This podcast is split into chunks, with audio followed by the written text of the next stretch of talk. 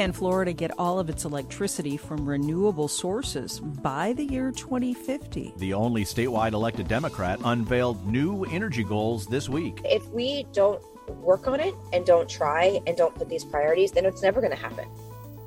Plus, why did the state reject dozens of math textbooks? This is the Florida Roundup. From WLRN Public Media in Miami and WJCT Public Media in Jacksonville, I'm Tom Hudson. And I'm Melissa Ross.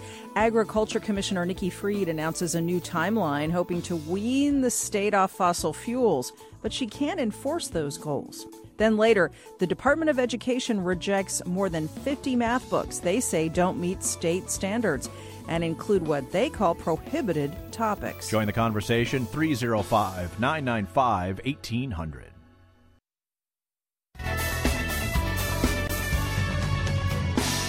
Welcome to the Florida Roundup here on Florida Public Radio. Thanks for listening this week. I'm Tom Hudson in Miami. And I'm Melissa Ross in Jacksonville. And happy Earth Day! It's a timely day to focus on our top story. For the first time, the Sunshine State has specific goals and even a timeline to get all of its electricity from renewable sources. Now, the target is to have all electricity in Florida be generated from renewables by the year 2050. Today, most of the power in Florida comes from burning natural gas, and less than 5% comes from solar energy here in our Sunshine State. So, we begin the hour with a closer look at these renewable energy goals. Here's the question Can Florida make the switch to all renewables within the next 30 years? How interested are you in the way your power is generated? How important is this topic to you? Give us a call. We'll get to your calls in a little bit. The number to join us, 305 995 1800, or tweet us at Florida Roundup. Calls and tweets on their way. The effort by the state to set these renewable energy goals comes from two state laws dating back more than a decade. Young climate activists here in Florida petitioned Agriculture Commissioner Nikki Fried to come up with these targets, which she released on Thursday. We spoke with the commissioner this week. Commissioner Fried, welcome back to Florida Public Radio, and thanks for your time. Why did it take a decade or longer after the state laws were written up to require these rules for the goals for renewable energy to be drawn up? First and foremost, you know, I completely agree that you know there's been no action, been no movement, um, and so we were sitting in a situation where we tried to make some significant changes within the legislature. These are you know existing statutory authority. We set the guidelines, but this Public Service Commission has to enforce, and that's going to be a, a, problem. So while we are definitely working on these rulemaking, it is just goals. Uh, unfortunately, the enforcement comes from the Public Service Commission let's talk about the goals that are in the rule, uh, particularly regarding the goal of eventually weaning off of natural gas, which is the significant fuel that's used to generate electricity here in Florida. Florida Power and Light, FPL, has about 70% of its electricity today generated by burning natural gas, about 1% coming from renewable energy. The rule that you came out with this week has 40% of electricity generated by renewable energy within the next seven and a half years. So, how practical is that benchmark? Look, you know, if we don't work on it and don't try and don't put these priorities, then it's never going to happen. You know, it, it's going to take bold leadership from myself and from my department and to actually be moving the needle on these issues. If we don't talk about it, if we don't put these goals into place, then we're never going to get there. How do you think the industry needs to work to change given the population growth and demand growth for electrical generation in just the next seven and a half years to reach that threshold, that goal of 40% of electricity in Florida generated from renewable sources? Look what's happening across the world right now. You know, we're, we're seeing the international community dependence on, on foreign oil. And we need to make sure that we are creating a domestic supply chain, that we are looking at ways for all of us to get off of, of these other you know, forms of energy and, and gas. And so we need to be working on this. And so it is something that has to be worked on together. And, and certainly the, the utilities companies have a big part to, to play in this and the demand of the people. You know, more and more people are understanding the needs to whether it's electric vehicles or biofuels or other types of electricity that can generate the power that's necessary. It is going to take some time for sure, but we've lost decades and decades. And if we don't start now, at least having these very aggressive goals, we're never going to get there. The natural gas that Florida utility generators use is American natural gas. It's not foreign natural gas. And the electric utility companies have invested heavily in natural gas pipelines to bring in natural gas from elsewhere in the United States. How do you respond to the industry about those significant infrastructure investments that they have in Florida to handle the incumbent energy sources, not necessarily the renewable energy sources that these goals are going to require? Look, you know, certainly the utilities companies have have moved forward. Um, you see all of the solar panels. You've seen the investments in the infrastructure. The fact that they've moved forward, they should be applauded for at least moving in the right direction. But is it enough? The answer is going to be no. Um, and this is why you need to, these types of, of rulemaking changes, legislative changes, and also working with, you know, knowing that how much money it's going to take to actually create this infrastructure. That's why a lot of money is going to be coming down from Washington, D.C. on infrastructure and on renewables and on opportunities to create um, a more green space for, for our country. Commissioner, uh, the state law also requires your department to identify what it calls barriers to greater use of solar energy systems in Florida. This spring, lawmakers approved a bill that would have people using solar power sell that extra power to electric companies at a discounted rate. Is that a barrier to greater use of solar energy under Florida law? Look, we have a lot of work to do with our solar laws. Um, we need to be creating back incentives for homeowners to want to put solar panels onto their house. There used to be a program. And we have to look at energy efficiency for our low income communities.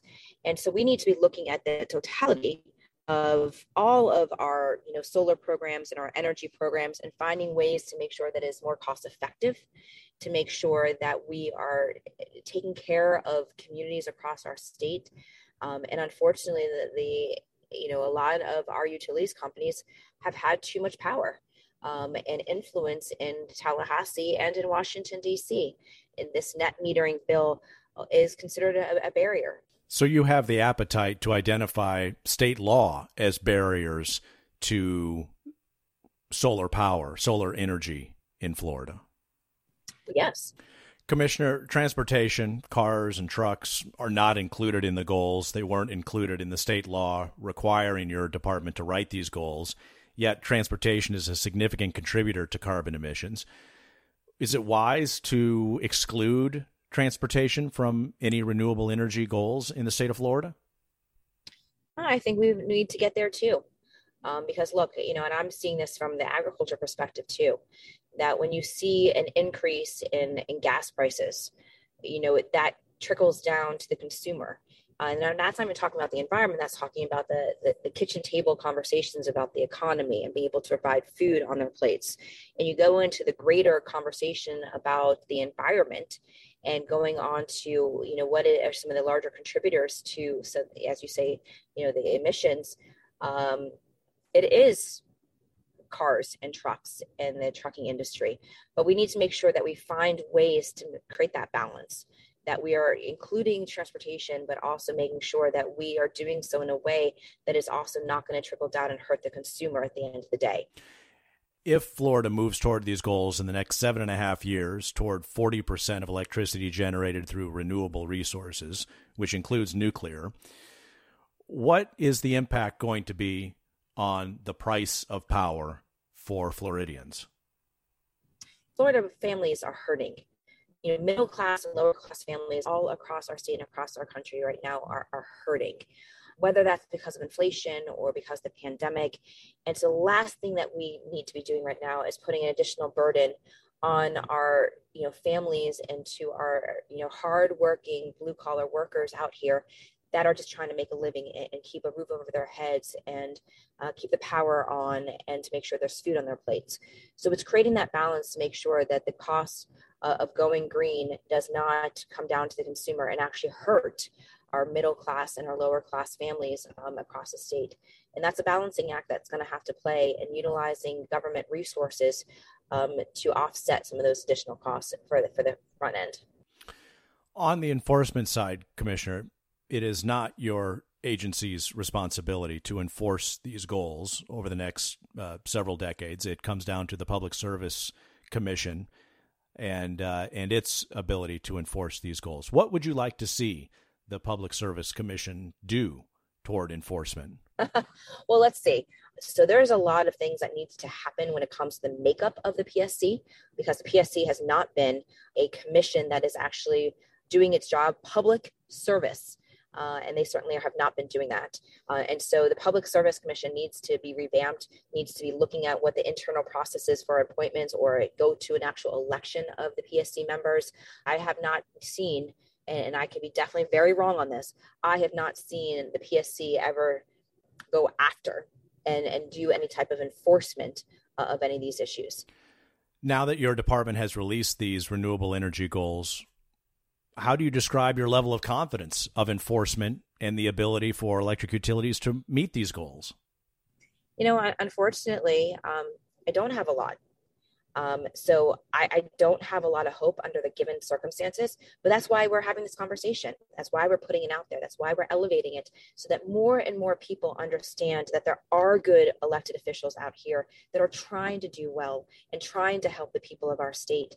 And so we need the public to understand that, be holding their elected officials more accountable. And if they're not accountable, get them out of office. Agriculture and Consumer Services Commissioner Nikki Fried with us. Commissioner, thanks for your time. Oh, thanks for having me on today. So here's the question How will these ambitious renewable energy goals be enforced? For some thoughts on that, we spoke with J.R. Kelly. Kelly, an attorney, represented consumer utility issues as the state's public counsel until last year. J.R. Kelly, good to be with you. Thanks for joining the Florida Roundup. Well, thank you for having me. Nikki Fried, in announcing 100% renewable goals for the state of Florida by the year 2050, of course, is setting a goal. Her office wouldn't have enforcement capability. That would fall to the Public Service Commission. What confidence do you have that this commission will follow through and enforce these aggressive goals?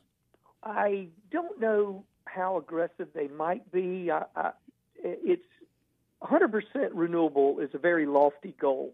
I mean, you have to be realistic in that Florida is definitely moving in the right direction with a lot more solar, uh, both rooftop and um, utility built solar. Uh, and there's other ways that they are trying to be more green. However, you have to look realistically at the limitations that Florida has. We don't have any wind. Uh, I mean, that's just a fact. Um, and I don't think you could just generate enough solar to mm-hmm. become 100% dependent on solar because the bottom line, customers, uh, whether it be a commercial business or a residential person, uh, they want the lights to come on when they turn on the switch. Uh, I just don't know how realistic a 100% goal. However, you never know what breakthroughs and technologies could come about in the next 5, 10, 15 years that could make that more of a reality. But right now, I, I just don't know if that is a real, realistic um, a goal. Mm-hmm. Certainly, when you talk to climate scientists, they talk a lot about the year 2050, getting to net zero, as they say, decarbonizing rapidly to ward off the worst impacts of climate change. And here in Florida, of course, we're particularly vulnerable with all of our seacoast. As the technologies advance, uh, enforcing these goals will be challenging in any case, but do you think the Public Service Commission is independent enough from major energy providers to play that kind of enforcement role to make sure we're getting to net zero? being 100% renewable or being a net net neutral carbon or or two different things. Mm-hmm. Uh, being to get to 100% net carbon would be a little bit easier goal than 100% renewable. You know, I think that the Public Service Commission would be open-minded, uh, depending on uh, number one, what is the cost that would be imposed upon customers that's a balancing act that you have to do is uh, you can have a lot of great ideas and so forth but the bottom line if it if all of a sudden it doubles a customer's bills to go 100% net neutral carbon wise, you've got to balance that and whether or not a customer or a consumer could afford that. But I think that if you have more breakthroughs in technology, and I do expect over the next five to 10 years, we're going to continue to see many kinds of new technologies and new devices and everything coming into play. I, I think that the the Public Service Commission would be open minded.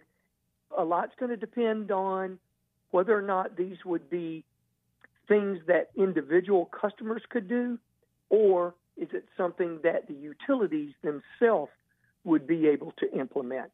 And if the utilities could implement them, then I think that the Public Service Commission will probably more, be more open minded to those kinds of um, new technologies and new devices.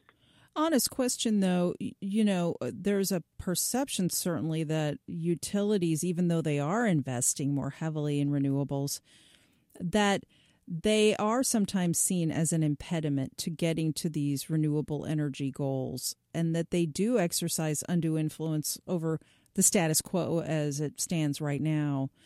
And so what about that factor in the in this whole process? Well, there, there's no doubt that the the investor-owned utilities in the state wield a tremendous amount of lobbying power. I mean, that's just a fact. They'll be looking at their bottom lines as to what they will support and what they won't support.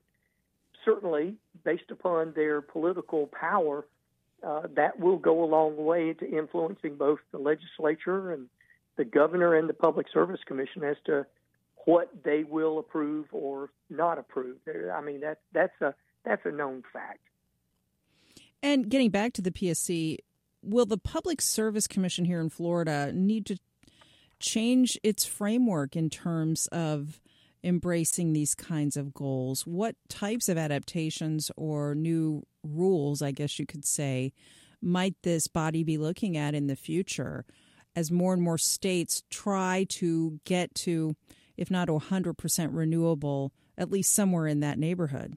I absolutely think that it'll it'll require new ways of um, meeting the challenges uh, of how we used to meet them, five, or how the commission used to meet them five, ten, fifteen years ago. You're you're absolutely right about that. A lot will depend on the new technologies and how they will affect the cost of certain things. I mean, if you look back ten years ago, take solar for example. Solar was very expensive, uh, and you look now. Fast forward to today and it is drastically reduced in price.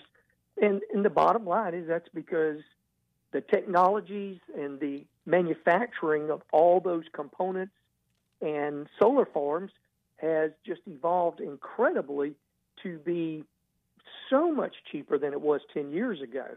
And I think that's why um, uh, when I was public counsel, we we helped jumpstart solar in the state by uh, incorporating the development of solar in some of the settlements that, that I was involved in in the time frame from 2014 through uh, 2020. You know, thankfully, they, we convinced the Public Service Commission to move in that direction. Since then, they have continued to approve some of the solar generation by the by the investor owned utilities. I think at some point the legislature is going to have to decide does it want to help support more of the development of rooftop solar from a customer standpoint, or do they want to leave it in the hands of the investor owned utilities? Uh, and quite frankly, I would hope that, you know, from my old position of representing the uh, consuming public, is that they would make it an even playing field because I think that would be a win win win for everybody. Uh, it wouldn't take money away from the utilities, but it would give the individual customer, say a homeowner, the opportunity to put his or her own solar on their house and recoup their investment. And I think that's what customers are looking for. They're not necessarily looking to make money, they'd like to recoup their investments and be able to generate their own electricity. Well, former public counsel J.R. Kelly, good to speak with you. Thanks. Yes, ma'am. Thank you. I appreciate the opportunity. And still to come, your calls and tweets. How important is renewable energy to you? That's next on the Florida Roundup from Florida Public Radio.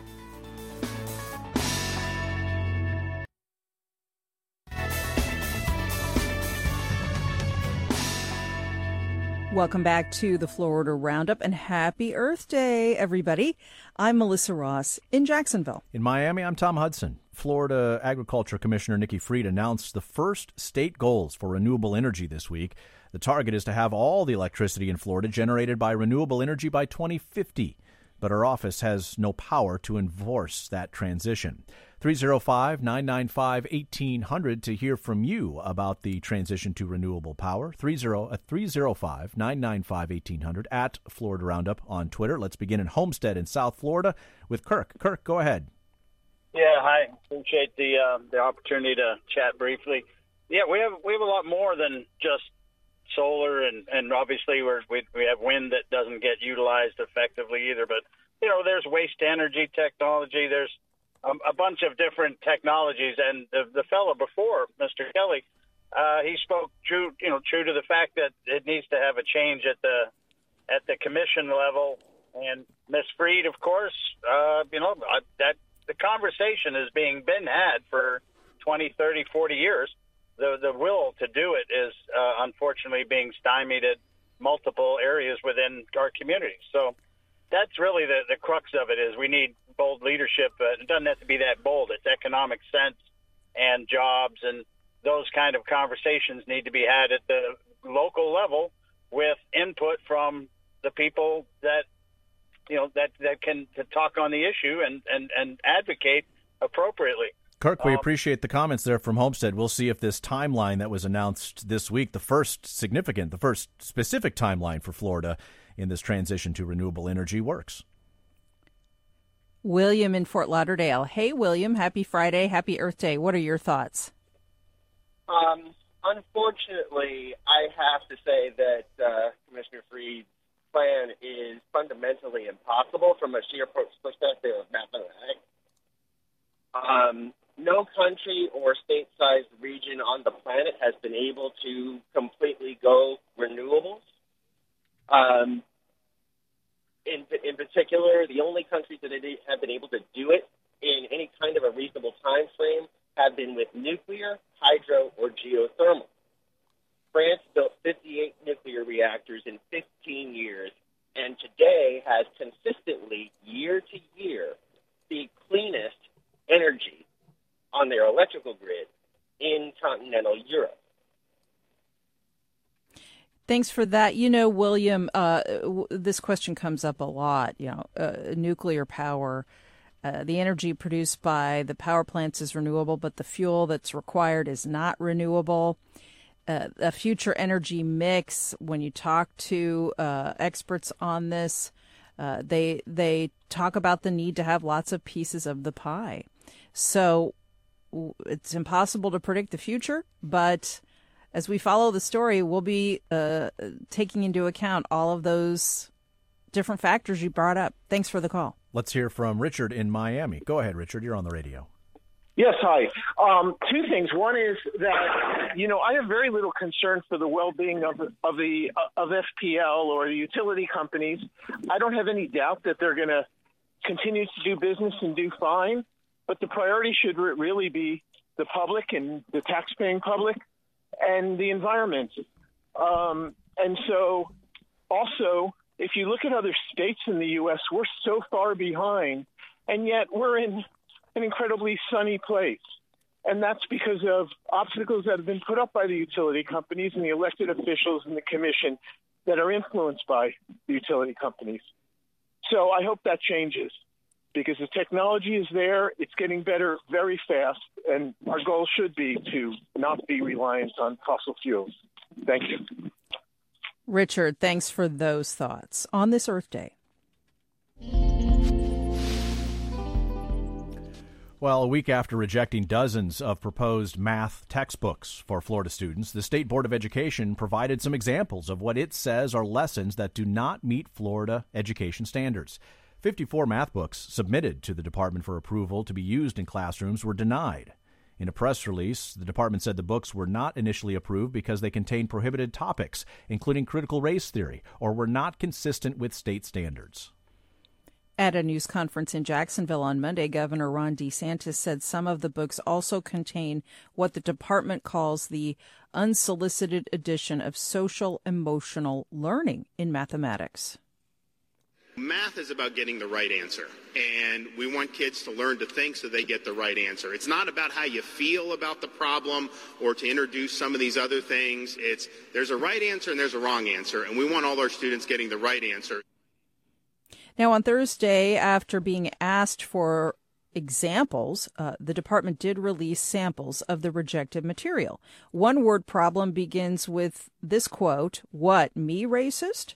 Another includes a bar graph titled, quote, Measuring racial, racial prejudice by political affiliation, end quote. A third example released by the state is a math lesson with the goal of having students build proficiency with social awareness as they practice empathizing with classmates. 305 995 1800 as we talk about math and state standards and textbooks in public schools in Florida. 305 995 1800. We love to hear from parents, from teachers, perhaps from uh, students on a lunch break this Friday. 305 995 1800 at Florida Roundup on Twitter. Ana Ceballos is with us now, Miami Herald policy and politics reporter in Tallahassee. Welcome back, Ana. So, how unusual is the action taken by the Department of Education to reject so many textbooks? Hi, yes, uh, good to be here. Uh, so, one thing to keep in mind is that the state has a textbook adoption cycle that rotates three subjects every six years, and the process is really not new. And books get rejected all the time, but what was unusual this time was what the Department of Education said was a pretty high rate of rejections. They said that they rejected about 41% of the books uh, that were submitted by publishers that eventually are adopted into a state approved list that school districts ultimately have a say on whether or not they will adopt. But we, it's really unclear. I've asked personally for uh, rates, rejection rates from previous years um, to see how they compare. Uh, we haven't really heard back from the department as to you know, we know that this is the highest, but like by what comparison, mm-hmm. we don't really know yet. But yeah. what was unusual, and many noted, was, you know, that it was pretty racially divisive concepts that they were targeting in math books, where people usually associate math textbooks with numbers yeah. and just problems. Yeah, I wanted to ask you about that because the department said the material was rejected because it failed to meet state standards or contained prohibited material. That was in the news release that the department had uh, on Friday last week. So, do we know how many textbooks were rejected for not meeting the state standards, the new state standards, not the prohibited material exemption, but just the state standard um, issue?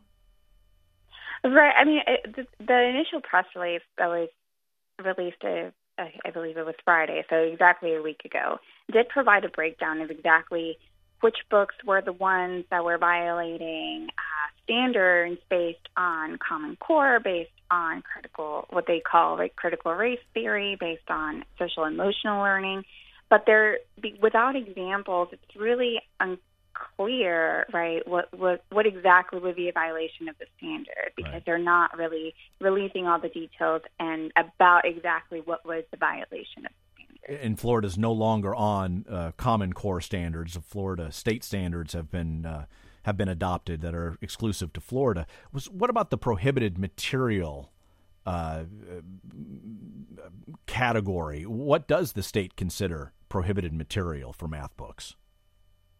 I mean, I wish we knew, right? I mean, that that's kind of been the whole story this last week. There's been a lot of buzz talking about what exactly does the state mean? You have to keep in mind that a lot of Florida school districts are currently trying to buy the math textbooks that their for their school year and for their classroom, and they're wondering themselves. We talked to a few of them on Monday after you know the weekend news dropped, and there was really a lack of information or detail about what exactly was the content that was found objectionable, and they themselves didn't really have a lot of information. And some of these school districts had already adopted textbooks that were not in the state approved list. So they were wondering, well, exactly what is going to happen with with the books now, right? Like, do we have to revisit this?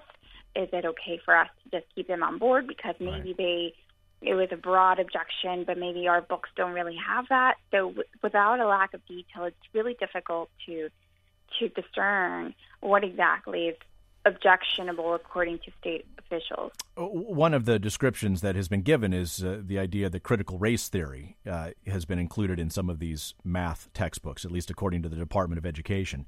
Lawmakers passed a law this year that bans teaching of material that makes students feel, quote, guilt, anguish, or other forms of psychological distress. That's in the law or in the in the bill that has been approved by the legislature onto its way to the uh, uh, desk of the governor. Is this law or this new law, soon to be expected law, being used here by the Department of Education? So that specific bill has not been signed yet. I believe uh, the governor was sent that bill this morning, so it could. He's very much expected to sign it. So this is something that teachers are going to have to keep in mind, right? And now it's something that they have to keep in mind even in subjects like math. Now that the State Department of Education is raising concerns about you know, concepts of quote unquote critical race theory, even though we don't know if they're actually talking about the legal academic concept that, you know, critical race theory is. Um, it could be more subjective. It could be more of, you know, the influence of um, critical race theory of how Republicans view it. So a lot of this concern is coming, you know, from from teachers and from some educators who have said, you know, a lot of this is going to fall on teachers and how they deliver instruction based on the legislation that the legislature approved just this earlier this year. So I guess there was a lot of questions, right? And now with math textbooks coming into question and the, their content, that kind of puts an extra layer of complication yeah. for how teachers might be thinking about the instruction of certain subjects. Ana, there was one uh, education publishing company that did get its textbooks approved for uh, kindergarten through fifth grade math instruction here in Florida, a company called Accelerate Learning out of Houston, Texas. Uh, what do we know about that company, and what do we know about the material that uh, got the seal of approval from the DOE? So that is a fairly, I believe it's a fairly new company, uh, and you're right. There was one one publisher who pretty much uh, got a, hold of the K through five uh, textbook uh, selections, and um, I honestly don't, I haven't done reporting myself, but there is um, information out there. I believe the Tallahassee Democrat did a pretty extensive uh, story on who this specific um, publisher is and their background, and they did have ties, for example, to the Republican governor in Virginia, who I believe the parent company was the owner of this specific um, a, a, this publisher. Yeah, uh, Glenn Youngkin, who was the CEO of this company before he ran for office uh, successfully in Virginia for the governor's race there. Ana Ceballos, thank you so much for sharing your reporting with us today. Much appreciated. Of course. Thank you. You are listening to the Florida Roundup here on Florida Public Radio. We're talking about the state rejecting dozens of math textbooks because educators claimed, or education officials claimed, they had objectionable passages related to race and other topics they felt were not approved for Florida standards. We're pleased to welcome a national expert, Derek W. Black. Black is an author and professor of law at the University of South Carolina and an expert on education, law, and policy. He's also the author of Schoolhouse Burning Public Education and the Assault on American Democracy. Professor Black, welcome to the Florida Roundup. Yeah, thanks for having me. So, I want to begin by asking you what's your reaction to the examples the state released? From these textbooks that they found unacceptable? My reaction is that that is the most wide-reaching concept of of critical race theory that one could could possibly imagine. I was reading some of the uh, investigative reporting that folks there in Florida had done, and and one of the math books had um, biographies of a couple of black mathematicians and it and at least the investigative reporters said look we think this is really the only thing we can find in this book that um, speaks about race so if if at this point in time uh, acknowledging the existence of black mathematicians and and putting their biographies in a math textbook is critical race theory i i don't know how we can hmm. publish a book that even has persons of color in it without it being accused of being critical race theory. So it, it's quite staggering if if that is all that they could find objectionable in, in books like that.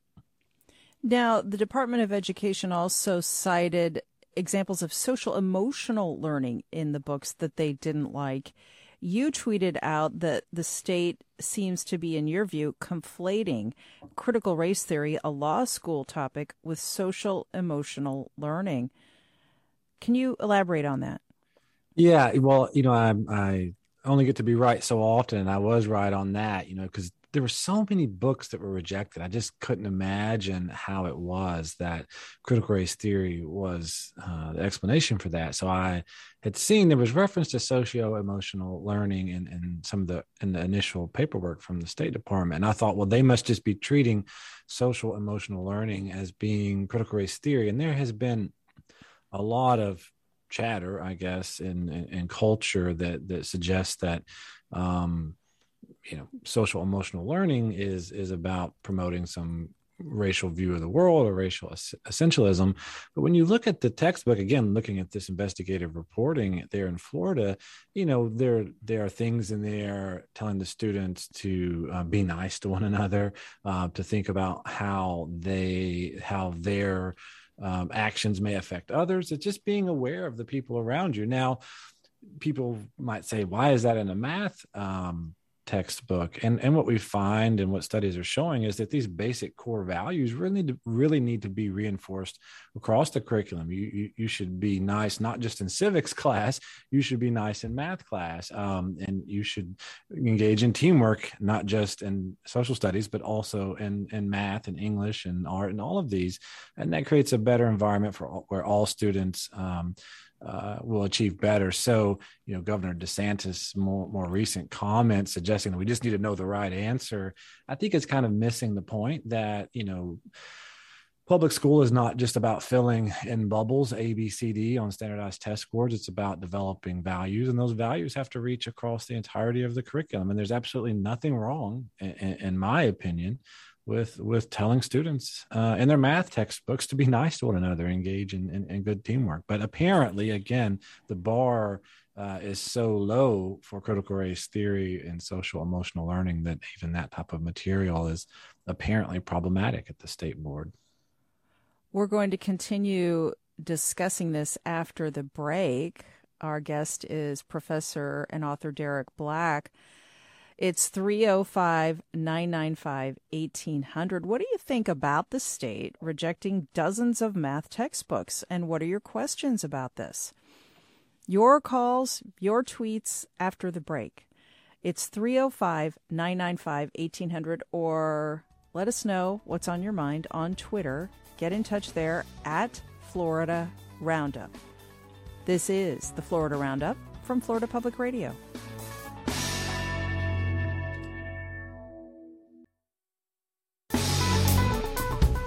Welcome back to the Florida Roundup here on Florida Public Radio. Thanks for supporting public broadcasting in your community. I'm Tom Hudson in Miami. I'm Melissa Ross in Jacksonville. Your calls in a moment, 305 995 1800, as we continue with Derek Black, author and professor of law at the University of South Carolina, uh, following this flap over the rejection of dozens of math textbooks in Florida. So, Professor Black, uh, you have uh, spoken out about this, saying that uh, Florida rejecting these textbooks could have wider ramifications for other subjects in Florida and even beyond the state line here. Can you explain what you mean by that?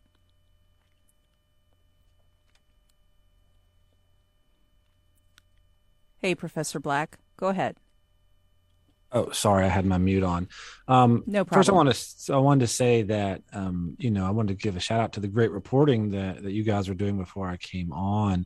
It was really digging into the ambiguity and the lack of uh, of information here, and that lack of information is is not the only problem, but it's a huge problem mm. because if you're yeah, I mean you you you cited an example from one of the textbooks. I want to just be clear uh, that you didn't think was offensive at all. It, it wasn't one of the ones the state released. But please continue. Yeah. So the problem here is that if you're in a multi-million dollar business of producing books, you need to know what the rules are you know whether you like the rules or you don't like the rules you need clarity as to what gets a book approved and what gets a book not approved in the state of florida and when the state of Florida begins rejecting books on without giving evidence, uh, without being crystal clear about that, that shit sends shockwaves throughout the publishing industry. And so it's not just going to be your math book that you're worried about. You thought you were completely safe on your math book, maybe uh, because you told kids to be nice. But if you tell kids to be nice in their in their American government uh, simulations, is, is that a violation of of the standards in Florida? So if I was a book publisher, I would be worried about all of my books, not just my math books, because um, as the reporting was saying earlier, there's a cycle. All these books are going to go through it over, I think they said a six year period. And um, if this continues, that that means that um, you know your social studies, your English language arts, all these are at risk in, in Florida. But you also have to have the concern outside of Florida, which I've talked about. Um, you know Texas has has had a pretty aggressive um, state board and, and, book approval process there in the past. They also have uh, an anti-critical race theory bill there, and Texas buys an enormous share of the nation's uh, textbooks. That whatever Texas does, uh, good or bad, tends to to lead the way because these massive book publishers want books that Texas is going to adopt. And then once Texas adopts them, then they'll just sell that same book elsewhere. And they're not necessarily adapting books that are unique mm. for each and every state. And so when you have a state such as Florida, which is not as large as Texas, but does consume a, a good chunk of books, uh, when you have them shrinking uh, the list of approved books, the effect can be that it hmm. also shrinks the availability of books elsewhere. Yeah, Professor Black, it's Tom Hudson. Interesting perspective there about kind of market economics and dynamics may be at play here. Uh, uh, after these decisions are made. We're going to take some calls, uh, Professor, to hear from Floridians beginning in the panhandle. Randy is listening in Panama City. Go ahead, Randy. You're on the radio. Yeah, I'd just like to say uh, I've been in the aerospace business for 50 years, and it's really incumbent upon the performance of the individual into the industry to understand math and science and not necessarily uh, put that in the context of a social program.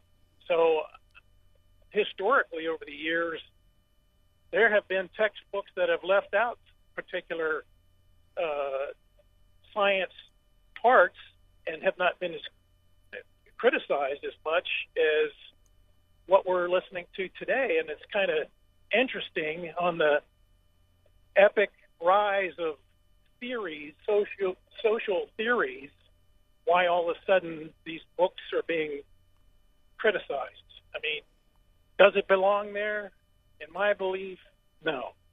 It has nothing to do with math and science, and it won't get you promoted in the industry. So that's what I wanted to say about that. Randy, we appreciate hearing from you in the Panhandle. Let's hear from Martin in Gainesville on line four. Martin, thanks for listening and calling. You're on the radio now.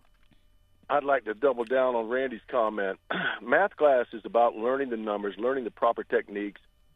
I'm fairly certain I heard at the beginning of the change of topic on this segment that uh, there was a lesson titled Am I a Racist in a Math Class? and examples of using race analysis in math classes. That's for sociology. And if you understand how to manipulate your math equations and understand statistical analysis, then you can bring those things to bear on the other topics that utilize math as part of their basic underpinnings. But to meld those, honestly, for the professor to suggest that social emotional learning is not part of CRT is ridiculous. I'm, I'm sorry, it's, it's too much. Martin, math is math. Don't mix them. Martin, we hear you from Gainesville. Professor Black, uh, would you like to respond? Well, I would just respectfully say that th- there's there's no way that social emotional learning is uh, critical race theory. You know, parents have been trying as best they could for centuries uh, to teach kids how to be nice to their brothers and their sisters and their cousins and and, and their aunts and uncles uh, at Thanksgiving dinner. And ultimately, when we talk about social emotional learning, that's what we're talking about, and that was around a long time before critical race theory. Now, is social emotional uh, learning uh, sort of a an intentional uh, pedagogical goal that is more recent. Yes, that's true, but it's it's not critical race theory or anything close to it. And you're listening to the Florida Roundup from Florida Public Radio. Robert on the line in Miami. Hey, Robert. Hi.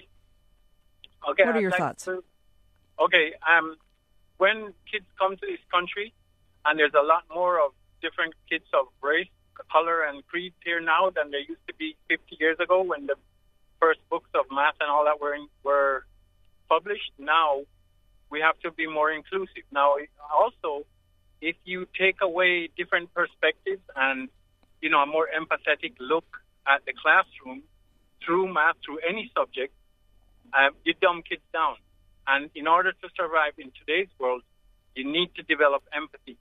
And that's the only way to do it, to include the, so, the social and emotional training in everything because we are a mixed culture now. We're not an all white um, culture anymore, and we need to consider and show empathy in everything we do to encourage everyone to be part of America. Thank you.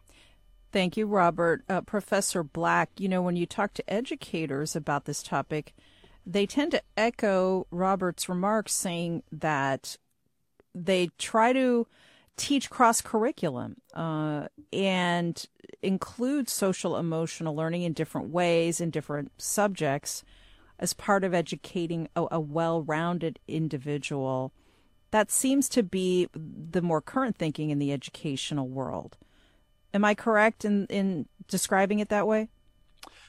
I think that that's that's correct, and and it's true at whatever level of of education you're at. You know, I'm at the college level, and there's a lot of students who just want to know, you know, what's on the exam, what's on the exam, and I'm saying I'm here to teach you a lot more than what's on the exam. There's some things that are testable, and there's other skills that are crucial to serving your clients, and those aren't going to be on the exam because they're not testable. And so, I think uh, you know sort of teaching these these broader civics and, and social points are something that we do at all levels of the curriculum and hopefully in all of our classes. Let's uh, try to squeeze in one more phone call from North Miami Beach. Mario has been listening in on line five. Go ahead, Mario. Hi, uh, I'm Dr. Rube here. I'm a pediatrician and a pediatric pulmonary for 30 years in the in the area. But I've seen a lot of kids, and my kids myself, uh, taking them to schools and everything. And myself, I went part of the public school system. I really enjoyed all the books that I had in, in school and, and all my life, and I never uh, felt that nothing was interpreted as social or critical thinking or critical racial thinking. You know, I, I concentrate more on that the books themselves have been proofread to make sure that they have no mistakes as far as math is concerned or science is concerned, and the facts are are, are, are correct, are, are, are evidence based, and they've been tried on different schools and different kids so that they work to teach the kids to to learn how to add or, or, or subtract or algebra or trigonometry, etc. And that's what we should really concentrate. The books are going to be worthy of the children to, to study. And the other thing is we should not be censoring books. We should be promoting books.